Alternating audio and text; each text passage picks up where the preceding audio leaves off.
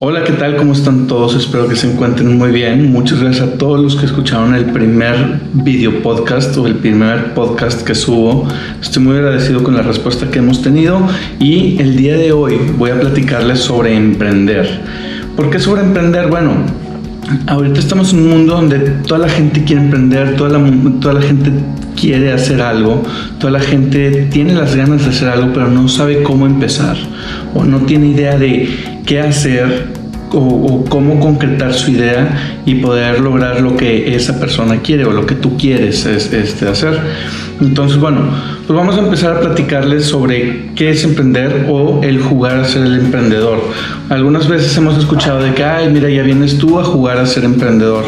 Bueno, esto no es un juego, esto es eh, una forma de querer ser mejor. Entonces, para mí el emprender no es un juego, no estamos jugando a emprender y que sea algo que vamos a tirar a los pocos meses, o sea, no es como que un distractor, simplemente es buscar algo que eh, quieres trascender, que quieres dejar a la gente, que quieres ver mm, mm, cómo crecer y cómo dejar y cómo aportar algo eso en mi persona. Cada quien va a tropicalizar en, su punto y en su este en, su punto y en su negocio y en lo que quiera hacer, emprender. Este, ¿Por qué debemos emprender? Es otra de las preguntas que tengo aquí en mi, en mi listita, en mi cuestionario. Entonces, ¿por qué debemos emprender? Primero para tener una libertad financiera, otro es este, también para poder crecer tú como persona. Muchas veces queremos dejar eh, un legado, dejar no solo económico, simplemente es eh, dejar y contribuir a la gente. Entonces, el por qué debemos emprender es para dar una mejor sociedad, el crear una mejor calidad de vida o una mejor forma eh, en este mundo, dejar algo que trascienda y que pueda funcionarle a más personas. Cuando estás emprendiendo nos llega una pregunta que es, no sé qué hacer, no sé cómo emprender, no sé qué pasos hacer. Entonces lo primero que yo te recomiendo es decídete, es decidir qué es lo que quiero hacer. Si estoy decidido a emprender, qué es lo que quiero emprender desarrollar el proyecto, oye, quiero emprender, no sé, en el negocio de comida, por decir algo. Bueno, ¿cuál es tu, cuál es tu proyecto? ¿Cuándo lo quieres hacer? ¿Qué es lo que quieres lograr con ello? Desarrolla tus productos y tu proyecto y bueno, creas tu proyecto ya, ya, ya que tienes todo eso desarrollado, ahora sí es momento de crearlo y de decir, oye, ¿sabes qué? Quiero volver o quiero hacerlo, quiero crecerlo y bueno, eso es como que antes de hacerlo tienes que tener todas las ideas en tu cabeza y luego ya desarrollarlas, escribirlas y crear todo. Hay una frase que, este, que dice, el ingrediente más importante es levantarte y hacer algo. Así de siempre, muchas personas tienen las ideas, tienen eh, todo, todo, tienen todo en la mente, pero su único error es que no se levantan a hacerlo y lo postergan, dicen, ¿sabes qué? Mañana lo hago. No, mejor pasado. No, el siguiente mes a ver si lo voy a hacer. Entonces al momento que tú tienes tu idea y tú dices, quiero emprender es, hazlo hoy, hoy. O sea, no lo dejes para mañana porque si no se te enfría. Es hacer las cosas el día de hoy y ya este, vas a estarlo emprendiendo y, y conforme vas con la marcha vas a ir creciendo. Este Emprender no es nada fácil. Emprender lleva tiempo, lleva dedicación, lleva lágrimas, lleva este, muchas risas, muchas satisfacciones en lo personal, pero también está esa parte que te digo de lágrimas, está eso de Chihuahua, quiero emprender, mi negocio no está funcionando, ¿qué debo hacer? Entonces ahí, es ahí donde vamos a llegar a, eh, a darles algunos consejos para que puedan emprender con éxito son 10 tips, son 10 puntos clave para que ustedes puedan emprender muy bien su proyecto, que lo tengan todo planeado, no nada más es de planear y de hacer, eh, también tienes que traer una estructura en tu negocio para que esto pueda crecer y que tu negocio no nada más se quede en uno o dos meses lo construí y luego como me llegó una depresión porque no hubo clientes o porque no fue lo que esperaba, caí. Entonces les voy a dar unos 10 consejos de qué es lo que puedas hacer para que tu negocio no caiga. El primero de ellos es domina tu, mercado tu mercado, perdóname, domina tu mercado. Perdón, un de agua porque se me seca la garganta. Este, hay que dominar el mercado. ¿Qué es esto? Es enfocarte en tu sector y detectar las ofertas existentes. ¿A qué me refiero? Cuando tú conoces tu mercado y tú dices, oye, ¿sabes qué? Eh, regreso al, al, negocio de comidas, ¿no? Quiero poner mi negocio de comidas, va a estar en tal zona y debes de conocer quiénes son tus competidores. Perdón, debes de conocer tus competidores. Oye, ¿sabes qué? Están las hamburguesas, están los tacos, están las enchiladas, no sé qué, y yo soy de carnes asadas. Bueno, esa es, ok, tenemos varios competidores, pero tú te vas a distinguir en uno. ¿Cuál es tu distintivo? ¿Cuál es tu ¿Cuál es tu este, producto estrella o por el que te van a buscar tus clientes? Oye, ¿sabes qué? Es que la parrillada está con madre, entonces pues voy a ir a, comprar la parrillada al negocio tuyo. ¿Por qué? Porque estás diferenciándote de los demás. Oye, tengo antojo de y vas empezando a diversificar también productos para que la gente vuelva a ir contigo. Además de eso, eh, siguiendo con el negocio de, de restaurantes de comida, es porque yo consumidor debo de comprarte a ti. Aparte de que eres el único en el sector de las parrilladas, ¿hay algo más que deba yo de, buscar, de sentirme atraído por tu negocio? Si es así, entonces eso, ese también, ese diferenciador va a ayudar a que la gente siga yendo contigo. Eh, entonces, bueno, el primer punto es ese, domina tu mercado, conócelo, Conoce tu producto, conoce tu producto estrella y conoce el producto que te va a diferenciar del mercado. Otro de los puntos que tengo aquí es eh, genera tu plan de negocio. Piensa en tu negocio a corto, mediano y largo plazo. Sé que mucha gente y sé que muchas personas, muchos emprendedores te van a decir lo mismo, es que tienes que crearlo. Sí, es algo importante de que, ok, ahorita en un año mi negocio va a estar así, en cinco años va a estar así y en diez años va a estar así. A lo mejor los años sí son muchos, pero puedes decir, oye, sabes que a lo mejor en uno, tres y cinco, por lo pronto, para que vayas mentalizando y vayas haciendo tu proyección y tu plan de negocio con eso. ¿Qué te, va a, qué te va a ayudar a hacer eso? A planear muy bien el crecimiento de tu negocio. Además de eso, vas a estar pensando y vas a crear la estrategia de, ok, si en un año mi negocio de parrilladas, vamos a seguir con el mismo ejemplo, si mi negocio de parrilladas apenas lo abro hoy, en un año yo quiero que el negocio esté vendiendo tanta cantidad, esté con tanta gente eh, diaria y ta, ta, ta, o sea, empiezas a crear tu, tu, plan y el momento que tú dices, oye, sabes que, ok, quiero que los ingresos lleguen a ser, no sé, 500 mil pesos, ¿cómo voy a lograr para que en un año mi negocio genere 500 mil pesos.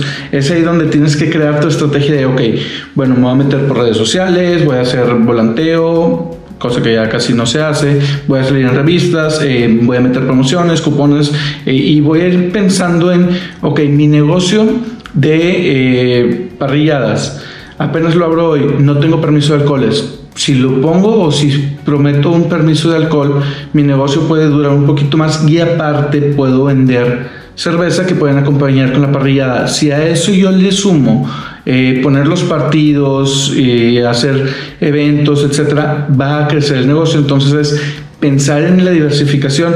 A lo mejor en un año no te vas a aventar todo eso, pero si es para el crecimiento de tres años, decir, bueno, en tres años ya el negocio va a estar con la venta de vinos licores, este, de consumo ahí, este, con todos los permisos, todo en regla y ya una buena estructura de tu negocio. Eso tienes que generarlo muy bien, tu plan de negocio. Entonces, en este punto es crea tu plan de negocio a corto, mediano y largo plazo. El tercer punto que quiero platicarles es quién es tu cliente. Este es muy, muy, muy, muy importante tenerlo. Desarrollar quién es el cliente de mi negocio. ¿Por qué? Porque tú vas a saber quién es la persona que va a comprar y con mayor, con mayor frecuencia o mayor, este, sin, miedo a equivocarte, vas a decir, la publicidad la tengo que enfocar a esta persona, además de conocer quién es. Por ejemplo, vámonos a uno donde antes trabajaba en un hospital.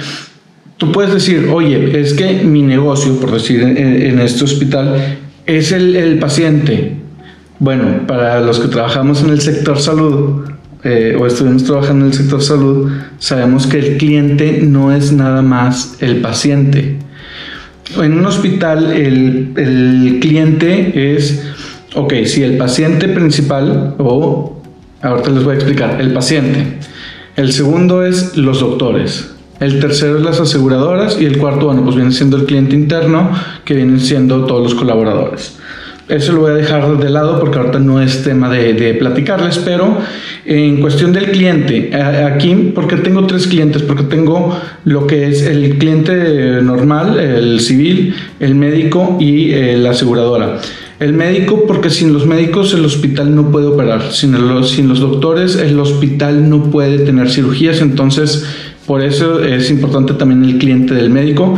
Y las aseguradoras igual, es, otra, es otro que es un cliente que paga por una tercera persona, pero al final de cuentas también debes de tener y cumplir ciertos requisitos con eh, esta aseguradora, pero no me voy a enfocar de ellos, voy a hablar del cliente potencial o del cliente directo, que viene siendo, pues ahora sí que mi, cliente.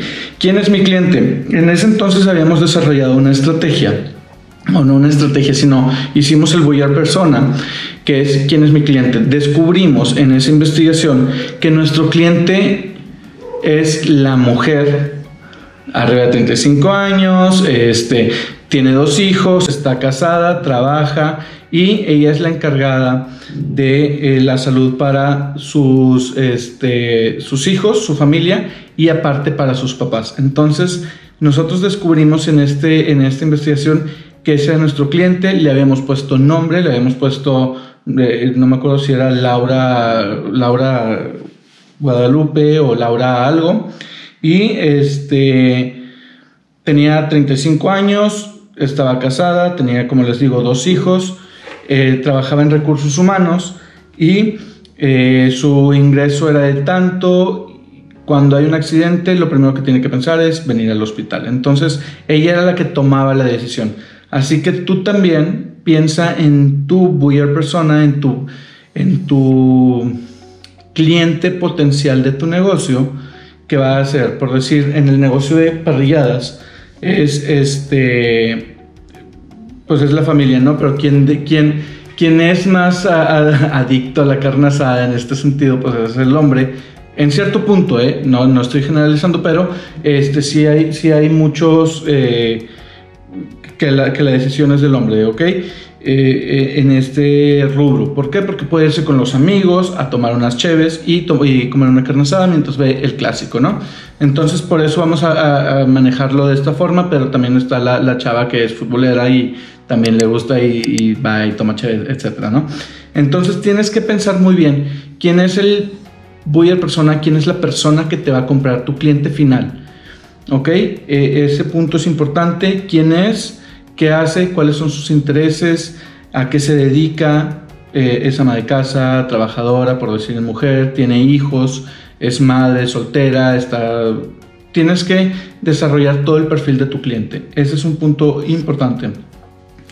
También otro es, fíjate, este es uno de los más importantes que yo considero. ¿Por qué? Porque a mí como mercadólogo o a mí como, eh, soy mercadólogo y relaciones públicas, me interesa es escuchar a tus clientes y conocer sus expectativas. ¿Qué es lo que espera tu cliente de tu producto, de tu negocio? Y este, ¿cómo puedes mejorarlo? Si tú no escuchas a tu cliente y dices, no, hombre, si les va a gustar en azul, les va a gustar en azul, les va a gustar en azul, va a llegar un punto en el que el cliente te va a decir, ya me aburrí del azul, quiero rojo. Entonces, si tú no escuchas al cliente en el momento adecuado que te dice, es que no quiero azul, quiero rojo, y tú no lo escuchaste hasta dentro de más tiempo, ese cliente ya se fue y fue a comprar a alguien que tenía rojo.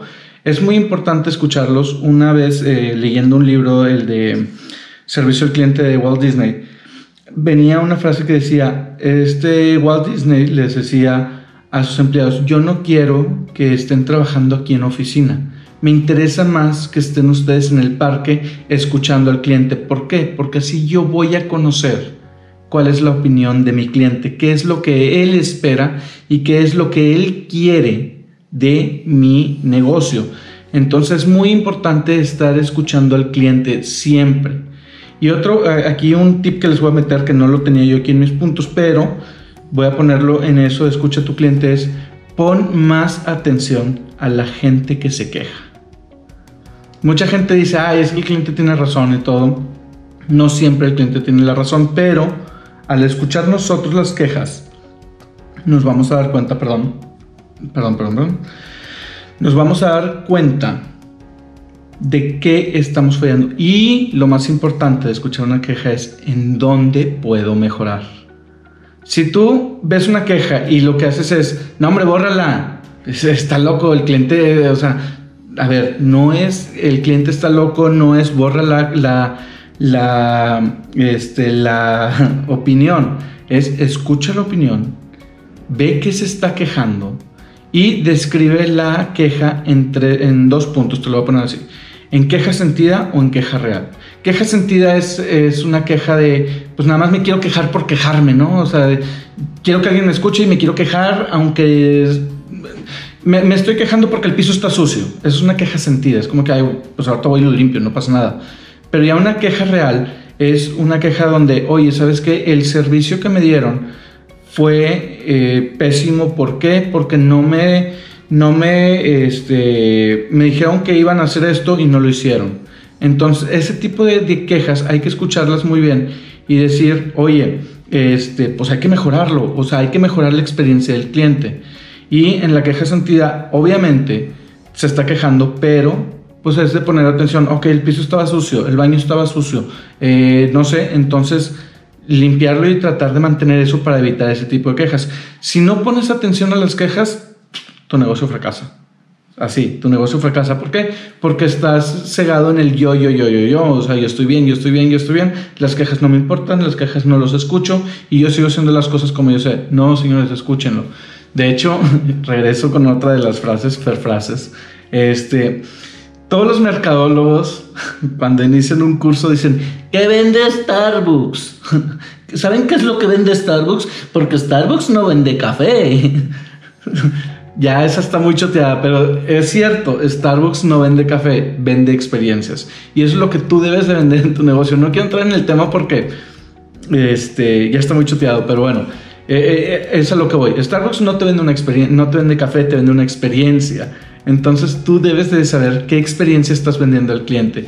Para eso hay otro tipo de investigación que se llama el Journey Map o el Customer Journey Map, que es ver punto a punto por dónde está pasando tu cliente. Pero después se los puedo explicar en otro video porque si no vamos a alargarlo y digo, está genial.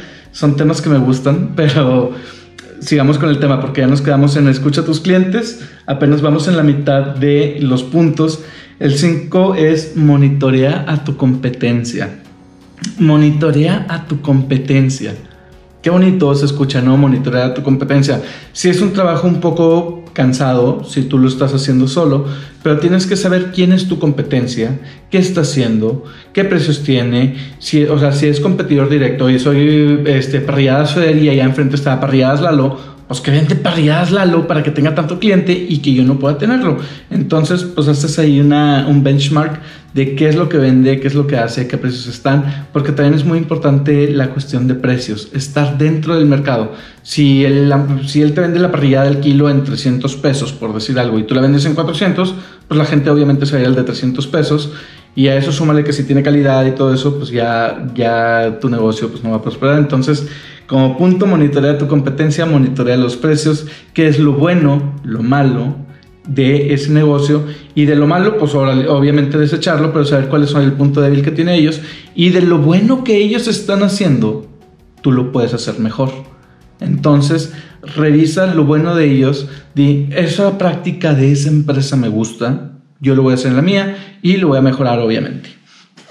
Este, Sexto punto, nos estamos alargando mucho, no importa, es un tema que me gusta, espero que a ustedes también les esté gustando este tipo de, de video porque es algo que me gusta platicarles porque es algo de lo que tengo mucha experiencia.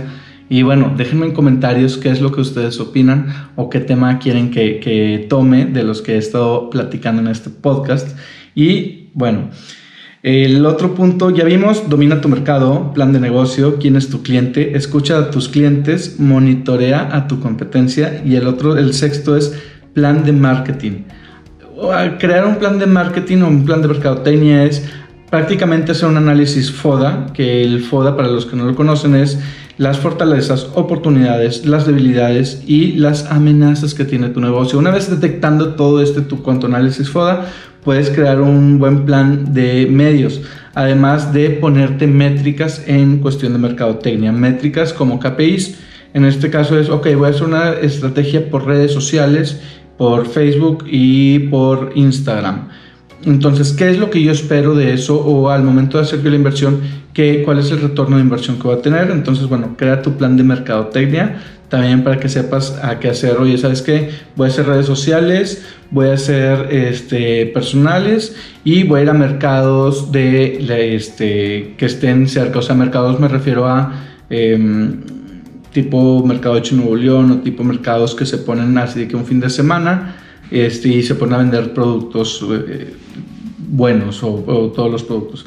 En fin, haz tu plan de mercadotecnia otro importante es invierte en tecnología, una computadora, tu Excel, eh, tus conocimientos para que puedas llevar un manejo. Fíjate que cuando estuve trabajando en, esta dependencia de gobierno que era hecho en Nuevo León, muchos de, los, eh, de las pymes cometían el error o cometen el error de no tener una base de ventas. Fácil, agarras tu computadora, abres un Excel, día 1 vendí tanto, gasté tanto ok, gané tanto, me quedo libre tanto. Entonces, al momento que tú haces una proyección de ventas o, llevas tu registro de ventas así diario, puedes saber de que, ok, el mes de enero vendí 10 pesos, el mes de febrero vendí 8, ¿por qué vendí 8 en febrero? Ah, porque febrero tiene 28 días, ok. Y luego en marzo vendí 15, en junio vendí 12 y así vas monitoreando cómo te fue en tu año y puedes decir, ¿sabes qué? Febrero es el, mes más bajo, además de septiembre. ¿Qué debo de hacer en esos dos meses? Eso también te va a ayudar a crear tu plan de marketing. De que, ok, en este mes mis meses fuertes fueron tal, tal, tal, tal, tal, en esos no meto promoción o meto una promoción discreta nada más para mantenerme dentro del mercado. Y los demás meses, que son los más bajos, meter algunas promociones agresivas. Ahí está otro tip, ahí eh, ese va sin costo, ¿eh? Asesórate y capacítate. El punto número 8. Asesórate y capacítate. ¿Por qué te tienes que asesorar y capacitar? Muy, muy fácil. Para el, momento que tú estás asesorándote y estás capacitándote, tu negocio va a ir creciendo. ¿Por qué? Porque vas agarrando nuevas herramientas que no tenías, nuevos conocimientos y eso te va a ayudar a desarrollar mejor tu negocio. Entonces, al momento y de importante, no, eh, ¿cómo les puedo explicar? Mm, yo trabajé en una dependencia de gobierno, la cual se llamaba Hecho Nuevo León, donde apoyábamos a todas las pymes del estado. Entonces, si tú estás escuchando en cualquier parte del mundo y en tu estado, ciudad, país, eh, como quieras llamarle, hay alguna eh, apoyo de gobierno para pymes, acércate a ellos. Muchas veces los, eh, los apoyos que tiene el gobierno son gratuitos y son de mucho beneficio para todos ustedes. Voy a aventarme el gol. Sí, sí, sí. Tengo que aventarme este gol, tengo que aventarme esta, esta promoción. Eh, trabajé hace varios años ahí en, esa dependencia de gobierno y lo que ayudaban era, por decir, a, los negocios nuevos, eh, hecho Nuevo León, todos los productos que se hacen en el estado, los apoyamos desde hacerles el logotipo sin costo, eh, ayudarles en a sacar la tabla nutricional, en registrarlos en el INPI. Es más, tienen hasta contadores tienen ahí una contadora, saludos a mi contadora de IES, este, que te ayuda a llevar tus estados financieros muy bien en el sentido de con el SAT, ¿ok? Entonces acérquense muy bien a las dependencias de gobierno, hay incubadoras de negocios que son completamente gratis y les van a ayudar a crecer su negocio. Eso es muy importante que, que lo sepan y que lo busquen en todos los municipios, por decir aquí en Monterrey, está en San Pedro, en Escobedo, en Monterrey, en, Guadalupe, este, y bueno, son los municipios que yo tuve contacto en ese entonces, por eso platico de ellos, pero sé que casi la mayoría de municipios tienen un apoyo para pymes, así que acércate al de tu localidad y búscalos para que crean, crezcan. O sea, ellos te van a ayudar a crecer, ¿verdad? Y a ellos les beneficia porque también están cumpliendo con métricas de apoyo a la comunidad. Y entonces ahí ayudamos a la economía a que todos crezcamos de una forma completa, porque la mayoría de los ingresos se tienen también por las pymes. 9. El punto número 9 es crear alianzas. Es va a llegar un punto en que tu negocio está creciendo que vas a decir, necesito, no sé si necesito socios para poder hacer que mi negocio crezca más. Quiero poner una sucursal, regreso al, negocio de parrilladas. Y digo, ok, mi negocio 1 está genial, está vendiendo muy bien, la aceptación del cliente está con ganas, estoy logrando vender, siento que es el momento de crecer. Entonces, ¿qué es lo que necesito? Quiero poner otra sucursal. Bueno, buscar socios económicos, socios que te ayuden a crecer en, esa parte y decir, bueno, ya tengo dos negocios o ya tenemos dos negocios, el otro es con socios, esto es completamente mío, pero están ayudando a, crecer tu negocio. Busca las alianzas en el momento adecuado. Y por último, por último, ya que tu negocio está creciendo, chécate y bueno, ten un equipo productivo. ¿A qué me refiero con esto? Vas a tener por la naturaleza de tu negocio vas a tener que contratar gente. Revisa que la gente que vayas a contratar sea la adecuada para tu negocio. ¿A qué voy con esto? De que, oye, ok, voy a contratar a una persona de mercadotecnia, que esa persona de mercadotecnia sea la más capacitada dentro del rango que tú puedes ofrecer eh, para que te pueda eh, ayudar a crecer tu negocio. Eh, finanzas, contabilidad o cualquier otra área que tú necesites, revisa muy bien que sea la persona eh, que aporte directamente mucho a tu negocio. Al final de cuentas también es tu negocio y va a crecer. Y si hay gente que te va a ayudar a crecer, pues busca los mejores, a los mejores socios o a los mejores colaboradores.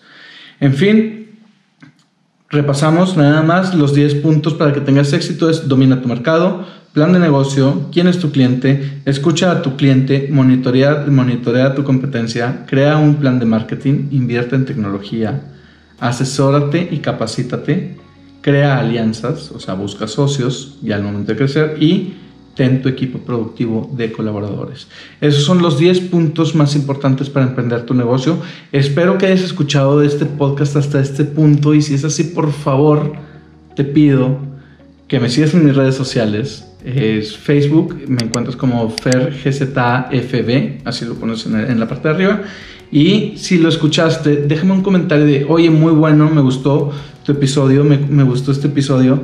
Al igual vas a poder ver este video en mi canal de YouTube, youtube.com, diagonal FerGZTV. Y este, ahí también estoy subiendo este material. Por favor, déjenme sus comentarios. Me gustaría saber qué es lo que opinan. Agradezco a todos los que hayan escuchado este podcast hasta este momento.